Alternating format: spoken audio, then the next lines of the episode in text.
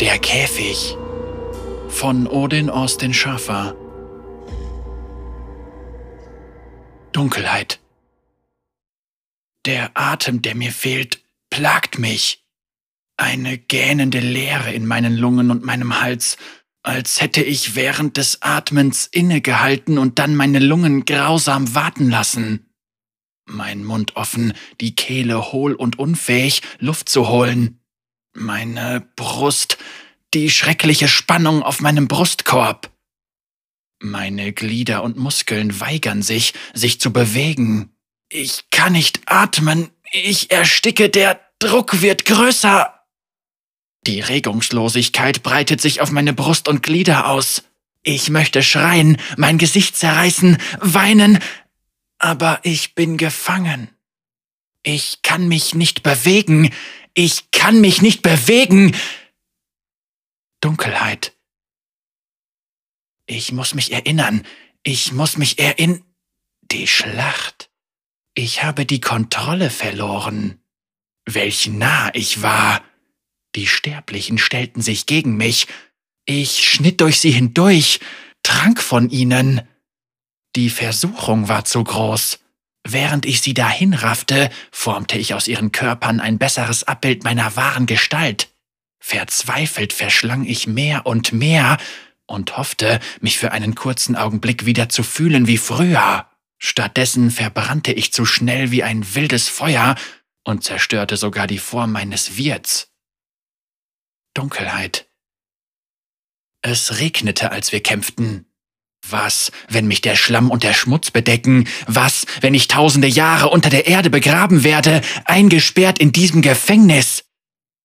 Der Schrecken dieser Idee nährt meine Panik. Der Kampf endet. Ich kann es fühlen. Ich muss aufstehen. Ich muss. Ich muss. Ich habe keine Arme oder Beine. Die Dunkelheit bindet mich wie ein Kokon. Nein. Ich zwinge mich aufzustehen. Aber ich kann nicht wissen, ob es funktioniert. Ich sehe nur die Dunkelheit. Bitte, lass einen Sterblichen vorbeikommen, der mich findet. Bitte! Ich flehe die Dunkelheit endlos an, aber meine erniedrigenden Bitten werden nur mit Schweigen beantwortet. Aber dann, ich fühle die Nähe eines Sterblichen. Ich habe keine Augen, keine Ohren, aber ich kann spüren, wie er näher kommt. Er flieht vor seinen Feinden. Er muss versuchen, sich zu verteidigen. Er muss mich packen. Kann er mich sehen? Er könnte an mir vorbeilaufen und mich hier zurücklassen. Ich spüre, wie seine Hand diese Form erfasst und, und sein Bewusstsein öffnet sich mir. Ich grabe mich in ihn hinein und ziehe ihn hinab. Ich bin wie ein Ertrinkender, der von einem Schiffswrack ins Meer geworfen wurde und sich über seine Kameraden hinweg an die Oberfläche krallt. Was passiert hier? schreit der Sterbliche. Aber er wird durch die Dunkelheit zum Schweigen gebracht, der endlosen Dunkelheit, der ich soeben entflohen bin. Und ich habe Augen. Ich kann den fallenden Regen sehen, den Dreck, das Blut dieses Schlachtfelds. Vor mir stehen zwei erschöpfte Ritter mit Speeren. Ich strecke sie nieder und sauge ihre Formen auf, um diesen Körper nach meinen Bedürfnissen zu gestalten. Sie sind schwach. Ich muss mich beeilen, ich muss einen besseren Leib finden, einen besseren Wirt. Um mich herum sind nur die Toten und Sterbenden.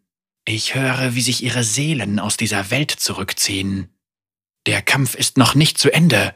Er findet nun innerhalb der Stadtmauern statt. Ich zwinge meine neue Gestalt, hinkend, kriechend, sich dem Kampflärm zu nähern, einem besseren Wirt. Ich brülle, aber nicht triumphierend, niemals triumphierend.